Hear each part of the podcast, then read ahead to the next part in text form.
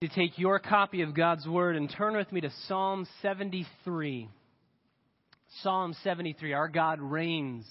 He is in control and He will reign forevermore. He is glorious. He is great. He is worthy of our adoration, and that's why we sing, and that's why we study, and that's why we look to Him. As you're turning to Psalm 73, I want you to think back uh, to a time in your life. Maybe somebody has told you probably some opponent of the gospel. Um, maybe it's uh, somebody who just genuinely has questions about the gospel or about the Bible. But have you ever had somebody ask you or, or, or proclaim to you that they don't believe the Bible because it's full of inconsistencies or it's full of contradictions? Show of hands. How many have you? How many of you have heard of that before? Okay, somebody's asked you that. What do you do when that happens? I do three things. The first thing that I do is I ask them to show me what their contradiction is. Genuinely, I want to know because I know that the Bible is reconcilable. There are seemingly contradictory places in Scripture, but I know that we can reconcile them. So I give them a Bible and I say, Can you show me where these inconsistencies are? Nine times out of ten, they can't, and they're just using it as a smokescreen to say, I don't want to believe in Christianity. I don't want to believe God. I don't want to follow Him, so I'm going to say His word isn't true. It's filled with inconsistencies, and so you ask them, where are they? And they say, I don't know.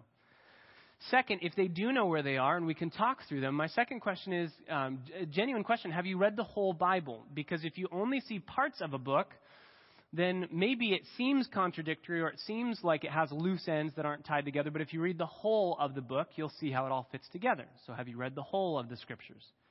Again, nine times out of ten, they say no, which I'm able to say, okay, that makes sense then that you see contradictory statements, you see inconsistencies, because if you haven't seen the whole of the scriptures, you're going to have a hard time with how they all fit together. But if they have read through the whole scriptures, then the third thing I do is I walk them through my list test. Um, I, I, ask them, um, what, give me a list of all the things that you find difficult about the Bible, and number them out. And let's say, for just sake of argument, you had 33 things that you found difficult to believe or to accept about the Scriptures. What you're telling me, this is what I, I say, I communicate. What you're telling me then is if I took that list of 33 things that are the stumbling block and the, the, uh, the, the barrier between you and believing the Bible, if I took those 33 things and I walked away and I was able to answer them sufficiently, effectively from God's Word, you're telling me that then you would have to become a Christian because these are the things that are standing in the way between you and believing in the gospel, correct? Um, I've done this several times and no one has said, Yes, you're right. They all respond, No, I still wouldn't believe. So then you're able to say, okay, and if they actually have a physical list, which I, I, the first time I ever did this with somebody, it was somebody in McDonald's, and we wrote lists on napkins. And once we had finished all of the lists, I actually went and grabbed coffee, went to the bathroom, uh, got something from my car, came back. He's still writing a list down. Uh, I think it had 18 points on it. And once he was done, I said, okay, so you're telling me if I could answer all of these things biblically and effectively and sufficiently, you're telling me you would have to believe in Jesus Christ as Lord and Savior. You would have to become a Christian. And this gentleman said, No. And I said, Okay. And I picked him up, threw him away. I said, Then that's not the issue, right? If, if that doesn't solve the problem, those aren't the issues. That's again another smokescreen. What's the issue? And the issue is bowing the knee to Jesus Christ. You don't want to give up your autonomy and your authority of your own life. Now, some of us might struggle with the Bible that way, with inconsistencies in God's Word. But I would make a, a, I would go out on a limb to say this statement. I don't think that the majority of us struggle with inconsistencies in Scripture. I think the majority of us struggle with inconsistencies in life. We read the Scriptures, we believe the Scriptures, and the Scriptures say life is supposed to be a certain way. And then we don't see life being that way. Inconsistencies in life, I think, are more difficult for believers. They've accepted God's word, and granted, we can totally have issues with God's word. We can struggle with things in God's word. I understand that. That's totally possible. But I think once you take God's word for what it truly is, I think the next biggest struggle to your faith is when you see inconsistencies in the way life is actually playing itself out. You read one thing, you see something else. What do you do in those moments? That's what Psalm 73 is all about. Psalm 73 is a man struggling with, okay, I know God says this is going to happen. If I live righteously before Him, I'll be blessed, and the wicked won't prosper. And yet, on the other hand, I see in life the wicked are prospering, the righteous are not being blessed. What's going on? What's happening? Psalm 73 is a little bit lengthy, so we're not going to read through the whole thing right up front. Um, we'll read through it as we go through. Um, but you can see, if you're there, Psalm 73, you can see number one, it's book number three. It's the first psalm in book number three. You remember last week we looked at Psalm 90, which is the first psalm in book number four. This is the first psalm in book number three. It opens up this book, and it's written by Asaph. It says a psalm of Asaph. Asaph in the Bible, there's at least four different Asaphs in the Bible, maybe more. So which one is this? Uh, we want to know who this is because he wrote uh, the next 10 Psalms, and he also wrote Psalm 50. So Asaph wrote Psalm 50, and he wrote Psalm 73 through 83. We want to know who he is. Let me just tell you who he is. He is Heman's brother. He is Berechiah's son. You can write down 1 Chronicles chapter 6, verse 39. And he was appointed as a singer, specifically as a leader of the choral music in the, temp- in the tabernacle and in the temple. First Chronicles 15, 16 through 19 is where I would um, send you for that, and then also Second Chronicles 5, 12. So that's Asaph. He authored 12 psalms total. And this psalm, Psalm 73, he authored, is a wisdom psalm, much like Psalm 1. I believe he knew Psalm 1 well. I believe that's why he's struggling. Psalm 1 How blessed is the man who does not do all these wicked things, but instead his delight is on the, in the law of the Lord. On his law he meditates day and night. And because he meditates day and night on the word, he will be like a tree planted firmly by rivers of water, yields its fruit in season. Whatever he does, he prospers. The leaf doesn't wither. All of these realities about who the blessed man is and then all these realities that the wicked are not so. They're chaff that's driven by the wind. I believe that Asaph knew Psalm 1, believed Psalm 1, and that's why he's struggling with life.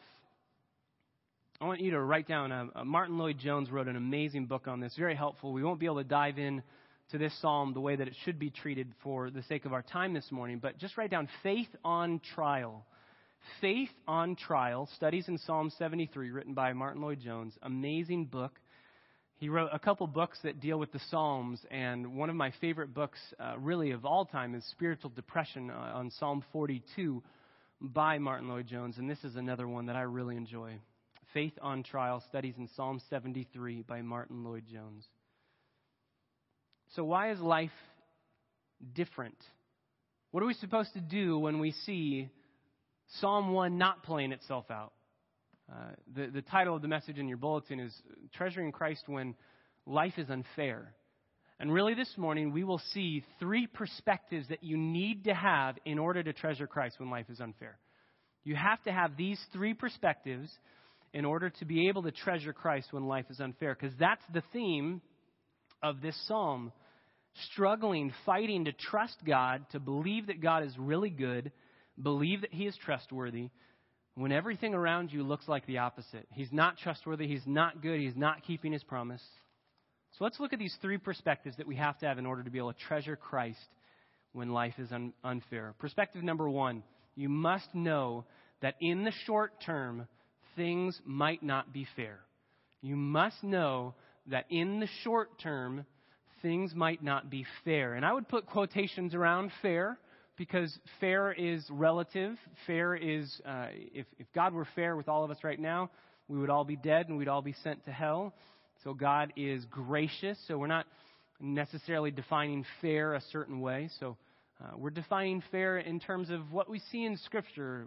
Wicked, uh, really the bottom line is the good guy should win and the bad guy should lose, right? That's the bottom line. And that doesn't happen the majority of the time. But the Bible seems to say that's going to happen. So that's not fair. In the short term, we must realize things might not be fair. Let's dive in. Verse 1. Surely God is good to Israel, to those who are pure in heart. I know that's true, Asaph is saying. Surely it's true. Truly this is a reality. But as for me, My feet came close to stumbling. My steps had almost slipped. I know this is true, but I'm struggling with it. Why? Verse 3 Because I was envious of the arrogant or the boastful, as I saw the prosperity of the wicked. Asaph is going to kind of line up some reasons why he's struggling. Struggle number one is the wicked are prospering, they're, they're wealthy. What they do in their deceitfulness to acquire riches is working, and they're not getting caught, and they're not getting in trouble. They're prospering. Verse 4 And there are no pains in their death, their body is fat. Now, we wouldn't look at that and say that's necessarily good in our you know 24 hour fitness economy. Um, what does it mean, though? It means that they are not wanting in food. They're not wanting in anything, right? They can eat whatever they want. They have all the food that they want. They have all that they need and that they want, and they're overflowing. One of my favorite verses in the Bible is that verse in the ESV. It says, Their bodies are fat and sleek. I don't know how that happens. Um, if you explain that to me, I'd love to know how you can be fat and sleek, but their bodies are fat and sleek. Verse 5 They are not in trouble. So they're wealthy. They're, we could say, healthy because they have all the food they want. They're not starving. And they're not in trouble, verse 5, as other men. They're not plagued like mankind. Therefore, because all of these things are happening, they're just so filled with pride. Pride is their necklace. They're walking around saying, Nothing can touch me, nothing can hurt me, nothing can harm me. I have more than everyone. The garment of violence covers them, so everything they do is done with a sense of violence, and, and everyone knows it, and it covers them as a jacket, and you can readily see it. So they're not hiding these things. Verse 7 their eye bulges from fatness. Now we're just going crazy. They're eating so much they're just bursting at the seams because they have plenty. They're not wanting. Verse 7, middle of verse 7, the imaginations of their heart run riot. They just overflow. They, they go in whatever direction they want. If they think of something, they do it and they're not in trouble for it. No matter what it is. Whether it be righteous, they're not doing anything righteous. More often, they're doing wicked, evil things. They think it, they do it, and they're not in trouble. God, judge them. What are you doing? Verse 8 They mock and they wickedly speak of oppression. They speak from on high. They look down on everyone else. They have set their mouth against the heavens. They're not even just looking down on us, people, they're also looking down on God. They're uh, mocking him. Their tongues are parading throughout the whole earth, saying, Look, I can do whatever I want. You, you're telling me that God punishes wickedness? No, he doesn't. Look at me. Verse 10 is 10 and 11 are a little bit challenging. They can go two ways. It can either be wicked people or righteous people. I think it's wicked people. And I'll read it that way, and then I'll show you the righteous one as well. Therefore, his people, or the people of wickedness, return to the place of wickedness. The waters of abundance are drunk by them. They just keep drinking abundant, abundant wickedness. And they say, God doesn't know. How does God know? He's not seeing, He doesn't watch. And there's no knowledge with the Most High. So that's, that's the wicked. If it's wicked, that's the wicked. Like I said, this is a very challenging verse in the Hebrew, so it could be God's people. So let's read it for that. Therefore, God's people return to this place, return to a place of struggle, return to a place of, I see inconsistencies, and the waters of abundance are drunk by them. That would be um, almost like an overflow of wickedness. They can go to that, or they can go to God. But they're saying, so these are righteous people, they're saying, does God know? How does God know? Does he see? And is there knowledge with him? Does he know? Does he see that wickedness is flourishing, that wicked people are prospering? It can go either way. Like I said, I think, um, I, I think it's wicked people. I think it's dealing with wicked people in verse 10 because it's always been about wicked people thus far. And then verse 12, kind of a summary statement. He says, Behold, these are the wicked. Um, so I think it's wicked people, but it could go either way. And it's still the exact same theme, it's the exact same problem. So Asaph continues, verse 12 Behold, these are the wicked, and always at ease they have increased in wealth. So they're making money while they are sitting in their La-Z-Boys. Surely in vain I have kept my heart pure and washed my hands of innocence. This is where he's struggling. You can hear it. Okay, if they're making millions in illegal, evil, wicked ways, and you're not punishing them for, the, for that, then what am I doing trying to be righteous? If they're cheating on their taxes and they're getting away with it, then why am I um, being righteous with my taxes? Uh, you can just fill in the blank. We've seen this. We know this feeling. And so he's struggling. I, I must have kept my heart pure in vain. Why? Because verse 14, everything that should be happening to them is happening to me. I have been stricken all day long and chastened every morning. His short term perspective, Asaph's short term perspective, is that, you know what? God should punish the wicked now. And I should be blessed now. The reality is, what's going on here? the reality is, in the short term, things might not be fair. In the short term, the wicked might get away with it. And we need to know that. We need to realize that. We need to realize that on the opposite side, for the righteous people. In the short term, the righteous people might not be immediately blessed, materially blessed in the same way that we think we should be blessed. I want to show you this in, in a, a different way than really we've ever done anything before. Turn back to 1 Samuel chapter 16. I want to show you a man who is blessed by God, righteously upholding God's word, and yet things aren't going well for him. The reason why I say this is going to be a little different is we're actually not going to look at verses. we will get there at the very end, but we're going to look at headings, okay? Because we're going to fly through 1 Samuel. We're going to look at headings. If you have the New American Standard Bible, you'll have the same headings that I have more than likely. If you have the ESV, you'll have headings that are similar. So this isn't God's word, right? These are man made titles, but they're trying to give the theme or what's happening in the account. And I want to just give you a summary statement of David's life. We're going to look at the kind of a biography of David's life and see if a man who is following after God, this is a man after God's own heart, and we're not even going to look into you know the Bathsheba incident. So we're we're before that we would expect he would just be blessed in whatever he does. Things would go well with him. You know the story, so this will be a summary for you as well. 1 Samuel chapter 16, the first heading that I have over verse 1 is Samuel goes to Bethlehem. And he's going there, uh, heading over verse 12, to anoint David as king. David's not king, and even when he's anointed, he's not king yet, but he is the promised king. Who's king at this point? Saul is king. And now God says to Samuel, you know what, go anoint this little shepherd boy. And it seems like God's with him. This is great, right? Now a man loves God, is anointed by God to do amazing things for God. Things are going to go well. And they do right off the bat. Chapter 17, Goliath's challenge. David accepts the challenge. David kills Goliath.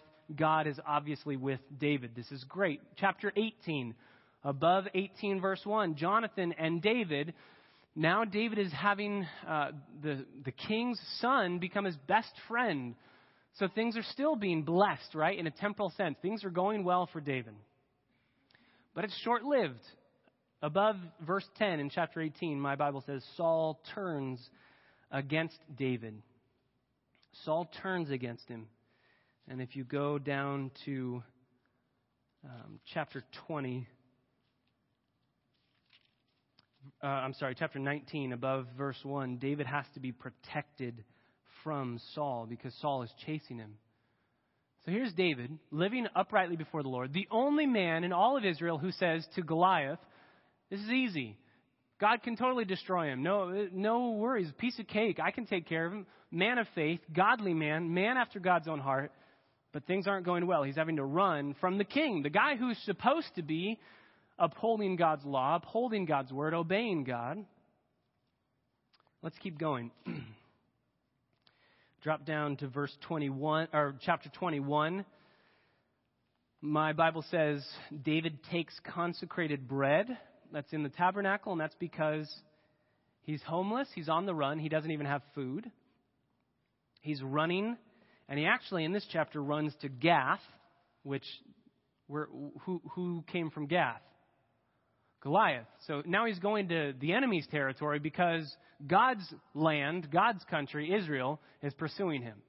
Wait, you're supposed to be blessed. He's, he wrote Psalm 1, right? How blessed is the man who doesn't do wickedness, and now I am being persecuted. This isn't going well. Chapter 22, the heading above that is Priests are slain at Nob. That's Saul killing priests. Um, so God's people, we can kind of lump the priests as well. Holy, righteous, God's people being killed. Things are still not going well. He hides out in chapter 22 in the cave of Adullam. Um, anytime that cave is in your home address, things aren't going well for you. Um, chapter 23, David is still pursuing or being pursued by Saul. If you drop down to verse 15, Saul is pursuing David. Chapter 24, as Saul is pursuing David, right above verse 1, David spares Saul's life. So again, he has an option here. David has an option. Do I take violence? Do I take vengeance into my own hands and kill Saul? Because he could do that. Saul was asleep. Saul didn't even know he was there. But he says, No, I'm going to live righteously. I'm going to do what God tells me to do, even though it doesn't seem like God's on my side right now. I'm still going to obey. He obeys. Do you think that things are going to get better for him? It seems like if you obey, this is kind of the karma, and I think Christians really buy into this more than we think we do. Okay, I obeyed, then God should bless me. Okay, David obeyed.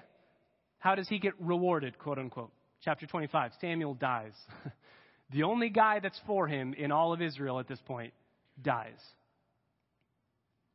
Things aren't going well. Chapter 26, David spares Saul again. Chapter 27. So again, okay, the first time I spared Saul, Samuel died. Second time I spared Saul, maybe this time God will bless me for obeying and for being righteous. What happens after he obeys? Chapter 27, he has to flee to the Philistines. He is still on the run, and he has to go back to Gath, back to the enemy. And usually, the enemy of your enemy is who? Your friend. But in this case, as David flees to the Philistines, the enemy of his enemy is his enemy.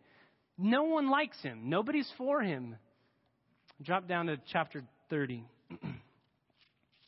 Even in 28, Saul goes to the witch at Endor the wicked are prospering, the righteous are not. Drop down in chapter 30, verse 6. 1 Samuel 30, verse 6. Moreover, David was greatly distressed out of all of this. Why? Because the people spoke of stoning him. he just cannot get a break. For all the people were embittered, each one because of his sons and his daughters. But, here's the key David strengthened himself in who? The Lord is God. He didn't strengthen himself in his circumstances because they weren't going well. Didn't strengthen himself in his friends. He said, All I have is God. And that's exactly what Asaph is going to say in Psalm 73. The only one that I have in heaven is you. I only have God on my side, but if that's all I have, I'm okay. It's very interesting to think through this chronology. We just zipped through it a conservative estimate of the time that it took between David being anointed as king in chapter 16 to him actually being king in 2 Samuel uh, chapter 5 and 6 is 15 years. That's a conservative estimate. More likely and more often, um, people think that it's 20 to 23 years.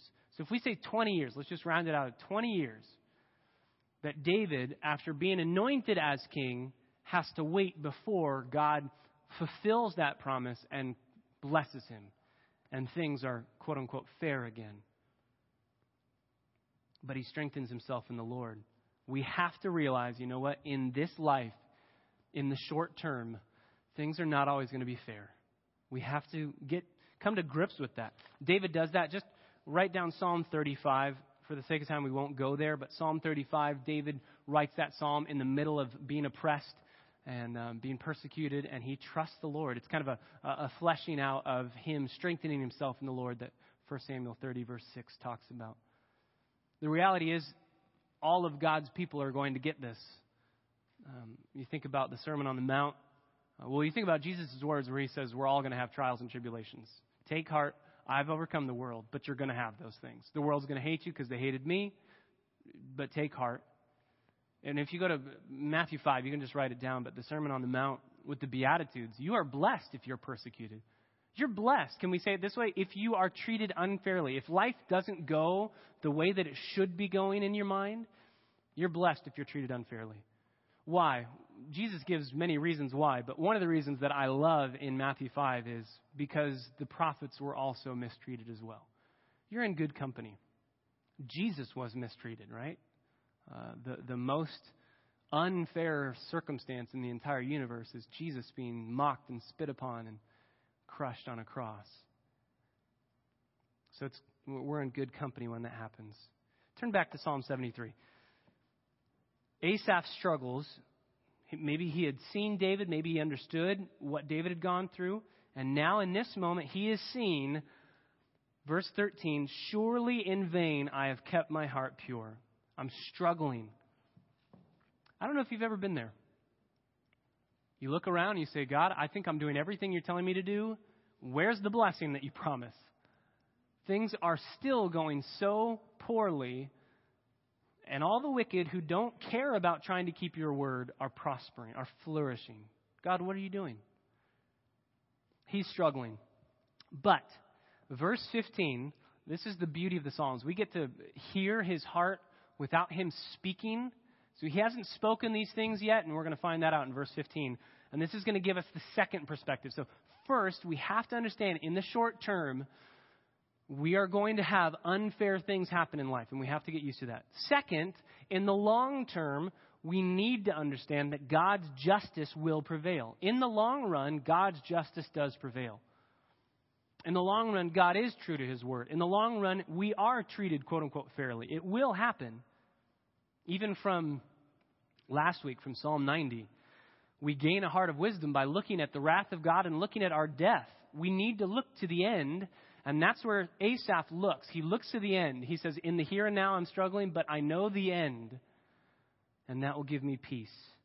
Verse 15 If I had said, I will speak thus. If I had said, I will speak thus. What's the thus? What's the predicate of the thus? Is verses 13 and 14. I'm following God in vain.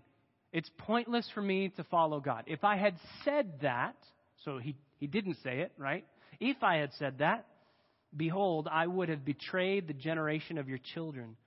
I would have betrayed them because they believe, you know what, God is good. He is trustworthy. It's not fair right now, but I do trust him. They believe that. When I pondered to understand this, it was troublesome in my sight. Verse 16. I'm struggling to understand what's happening. I'm, I'm struggling. Wait, the wicked are prospering, the righteous are, are being cursed, as it were. What's happening? I'm struggling. But, verse 17, if you are an underliner or a circler in your Bible, mark this, circle this, underline this. Verse 17, that first word, until I came into the sanctuary of God. I struggled to see the fairness of what was going on until I stepped foot in the house of God. And then everything changed. I saw who God was. Even as we sang this morning, who has given counsel to the Lord?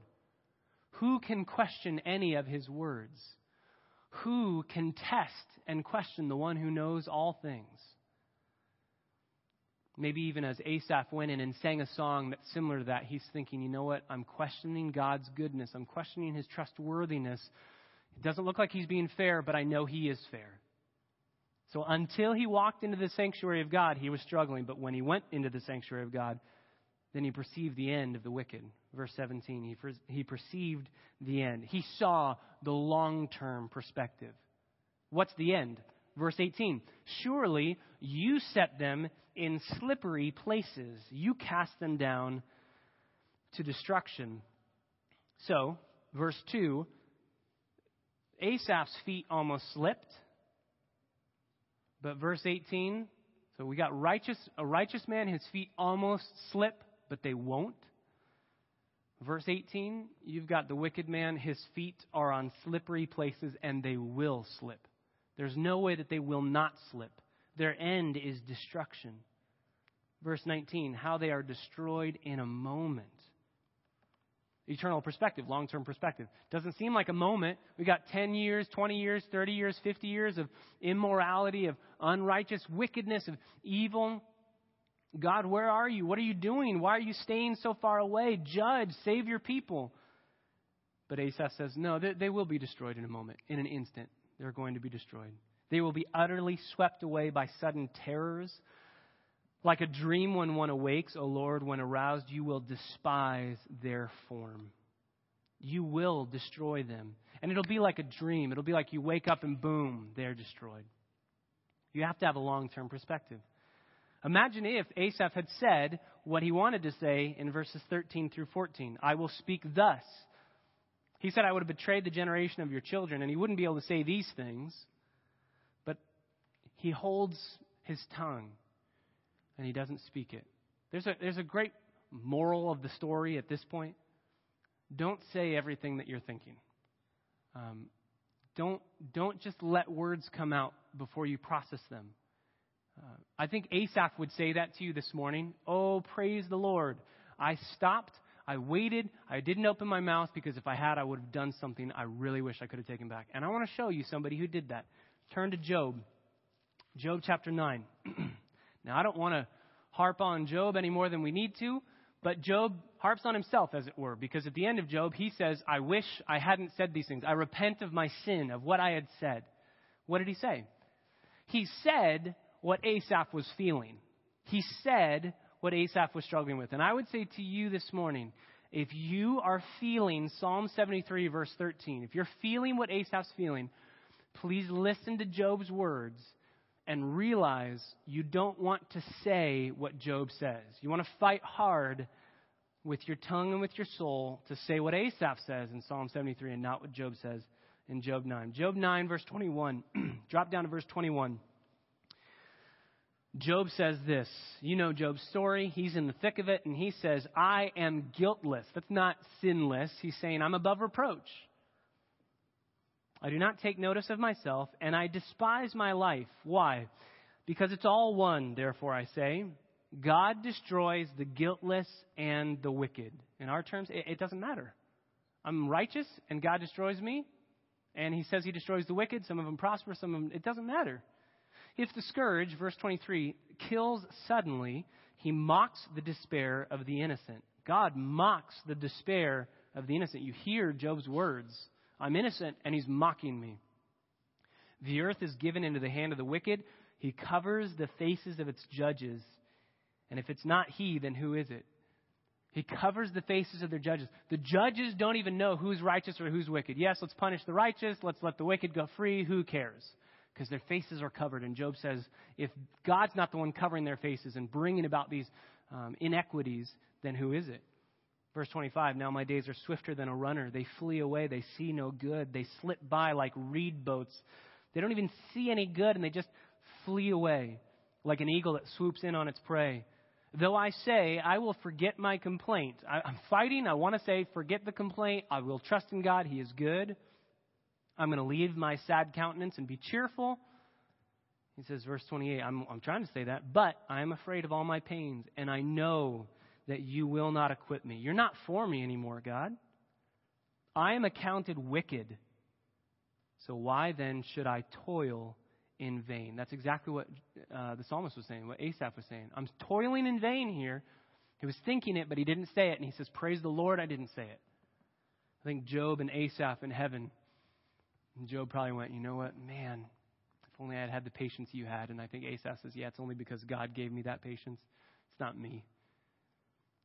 But learn from Job, learn from Asaph. If you felt this way, and I'm sure that you have at one point or another, learn from them that in the short term, things are not going to be fair. In the long run, God will judge. The wicked do come to an end that you and I don't want.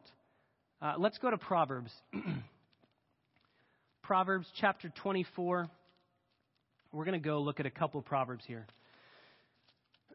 Proverbs 24, verse 16 through 20. What is the end? What is the long term perspective that we need to have of the wicked and of the righteous? Proverbs 24, verse 16. A righteous man falls seven times, but he rises again. He almost slips, but he doesn't. Um, but the wicked stumble in time of calamity. They do find slippery places and they are destroyed. Don't rejoice when your enemy falls. Don't let your heart be glad when he stumbles, or the Lord will see it and be displeased and turn his anger away from him. Don't fret because of evildoers or be envious of the wicked, For there will be no future for the evil man. The lamp of the wicked will be put out. Mark that verse, Proverbs 24 20. There is no future for the evil man, and their lamp will be put out. Asaph remembers that. Maybe he even read some of these um, sayings or sayings like them. Maybe he's mulling over these realities and he's thinking, you know what? I know that the end of the matter is settled, it's sure. In the short term, there are inconsistencies here, there are inequities, but in the long run, God judges. Turn back one chapter to Proverbs 23, verses 17 and 18. Do not let your heart envy sinners. This is Proverbs 23:17. Don't let your heart envy sinners, but live in the fear of the Lord always. Surely there is a future, and your hope will not be cut off. So we know the end of the wicked, but we also know the end of the righteous. Your hope won't be put to shame. Hope in God. He will not disappoint you. Go to Proverbs 20, verse 17. Proverbs 20, verse 17. Bread obtained by falsehood is sweet to a man, but afterward his mouth will be filled with gravel. Bread that is obtained with wickedness, with evil, oh, it's sweet. Look at what I have. But after, afterwards, it will turn to ruin. It will turn to ruin. So, this is where we could have a very defeatist attitude. We understand, okay, in the short term, life's not going to be fair in the long run, God will judge, God will deal with the wicked. So it could be easy to then say, so then life's going to stink, and it's just going to be unfair, and I might as well not put my hope in anything, and just trust God in the very end, just kind of be a defeatist. Um, things aren't going to get any better. The bad guys are always going to win now, the good guys are always going to lose now. Might as well just prepare for trouble and forget about blessing. But that's not where the psalmist goes. Back to Psalm 73. So if you want to treasure Christ in the here and now, even in the midst of life's unfair trials and troubles, number one, you have to have a short term perspective that says life's going to be unfair. Number two, you have to have a long term perspective that says God's justice will prevail. The end of the matter for the wicked and the end of the matter for the righteous is sealed. But what do you do now? Number three, perspective number three in the short term and the long term, you need to truly believe that you are blessed if you walk with God. In the short term, here and now, even in the unfairness, and in the long term, you are blessed if you walk with God. We, we often say, well, I'm only blessed if I walk with God in the long run. But in the short term, with the unfairness of life, with the inequities, I'm not blessed. No, that's not true. And that's where Asaph goes. You are blessed, even if it doesn't look like it or feel like it, you are blessed. Verse 21. When my heart was embittered and I was pierced within, then I was senseless and ignorant. That's what Job was in Job 9. I was like a beast before you. Nevertheless, I am continually with you. You have taken hold of my right hand. With your counsel you will guide me, and afterwards receive me to glory. Whom have I in heaven but you? And besides you, I desire nothing on earth. My heart, my flesh may fail, but God is the strength of my heart and my portion forever. There are four realities in those short verses of blessings that we have in God that the wicked will never have. The wicked will never have these. Verse 23 if you are righteously walking with the Lord, you will have God continually with you. He will take hold of your right hand. He will hold you. He will walk with you. We could say it this way He will care for you. I'm just going to give you four C's. He's going to care for you. You have the care of God if you are walking with Him. You have God's care. Verse 24, you also have His counsel. With your counsel, you will guide me. So God cares for you. He holds you in His right hand. He takes care of you and He won't let you go. And if you walk with God, you have the present blessing of Him counseling you. You won't be lost in the darkness, wondering what to do. God tells you. Verse 24 God will receive you to glory. This is both present and future benefit.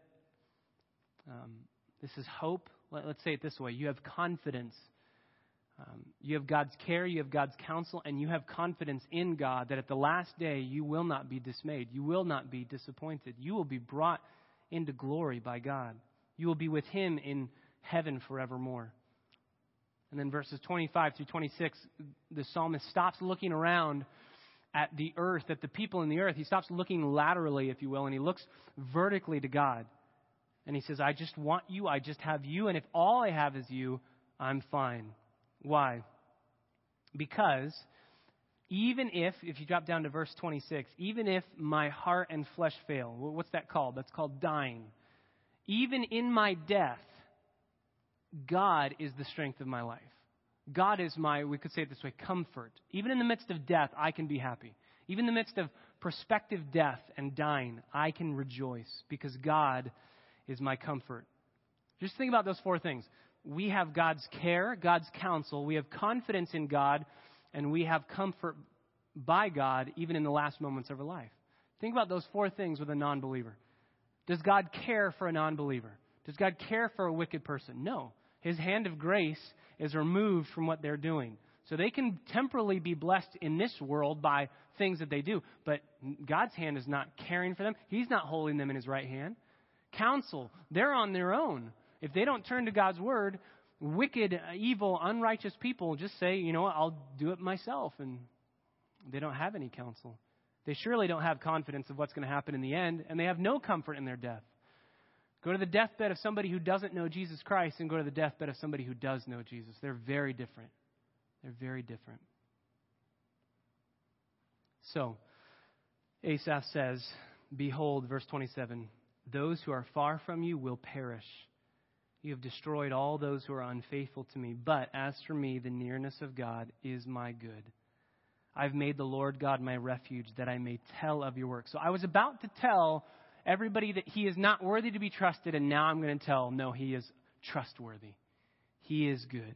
And really, the psalm ends where it began in verse 1. So, surely God is good to Israel, to those who are pure in heart. Don't be dismayed. Have the right perspective. God is good. God is good.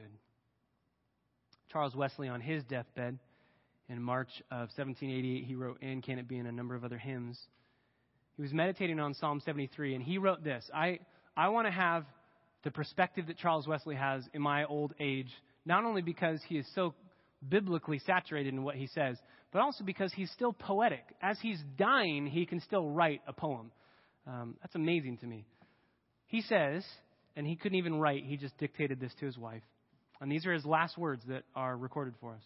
In age and feebleness extreme, what shall a sinful worm redeem? Jesus, my only hope thou art, strength of my failing flesh and heart. Oh, could I catch a smile from thee and drop into eternity?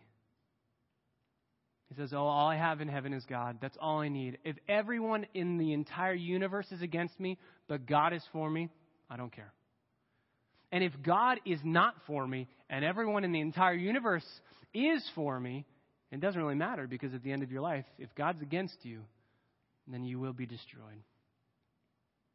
As we come to the Lord's Supper, I want to go back to Job. There's so many ways that we can enter into this time of worshiping God for what He has done. Obviously, the substitution of Jesus Christ in our place. I mean, that's the biggest thing that Surely God is good to those in Israel, to those who walk uprightly, who are pure in heart. Surely that's true, Psalm 73, verse 1. That is true through and through, except in the case of Jesus Christ. God punished Jesus even though he was sinless because he took our sin and he threw it on Jesus on the cross, punished him for sins that he had never committed. He became sin for us. 2 Corinthians 5:21 says, even though he knew no sin, Surely that would have been unfair treatment on the cross. Imagine Jesus. I mean, he says, God, you're forsaking me. Why? What have I done that you would forsake me? And it's as if God were saying, I place the sins of those who believe on your shoulders, and I'm punishing you for them, for what they've done. But Job struggled with this, and this is where I want to end our time in, in God's Word. Drop down in Job 9 This is right after he has said everything. Verse 29 I'm accounted wicked. Why should I toil in vain? If you drop down to verse 32, here's my biggest problem, Job is saying. I want to talk with God. And God is not a man as I am that I may answer to him, or that we can go to court together. I want to argue my case with him. There's no umpire between us who may lay his hand upon us both. Let him remove his rod from me, and let not dread of him terrify me. Then I would speak and not fear him, but I am not like that in myself. I fear him. I want to talk to him and present my case before him, but I can't because he is God and I'm a man, and I need somebody. I love the word he uses. There's no umpire between us. Job didn't even know what he was asking, but God did, and in 1 Timothy chapter 2 verses 5 through 6, God sent a man, the mediator, Jesus Christ, the God man to mediate between God and man. There is only one God and there is only one mediator, the man Christ Jesus. And he is the one who bore our sin away in his body. By his purity, our impurities were cleansed. And communion is a celebration of our umpire, of our mediator. Oh, Job, if only you knew. You don't want to go before God and plead your case because you are guilty. You want Jesus pleading your case, and you trust in his finished work, in his righteousness on the cross.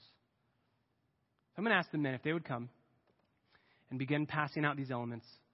Um, as you receive these elements, hold them. We're going to just sing a song and then we'll take communion together. But as they're taking these elements and passing them to you, this is what I want to plead with you. Um, if you know Jesus Christ as your perfect substitute, if you know him as your perfect righteousness, then these elements are just a memorial, if you will, they are a remembrance. Do this in remembrance of me. They are remembering three realities. Number one, God is holy and you cannot be in his presence because of your sin. That's number two. You are a sinner through and through. And number three, Jesus came, lived the perfect life that you and I have to live to get to heaven, but could never live because we're sinners. He lived that perfect life. And then he died the death that you and I deserve because of our sin, even though he was sinless. That's why we take the bread and the cup. The bread represents the body, a perfect, sinless body with no sin through and through, but sin was placed upon him on the cross. And then his blood was poured out. He died the death that you and I deserve, so that if we place our trust in him, not in karma, not in our good works, not in trying to be good enough or earn his favor, then and only then can we partake of this feast, this celebration, because this is a joyous occasion to say, I have nobody on earth besides you, God, to help me out. I have no one in heaven but you, but you are on my side. The gospel forever proves Jesus is on our side. So let's just sing together um, the first two verses of how deep the Father's love for us as we prepare to take this cup together.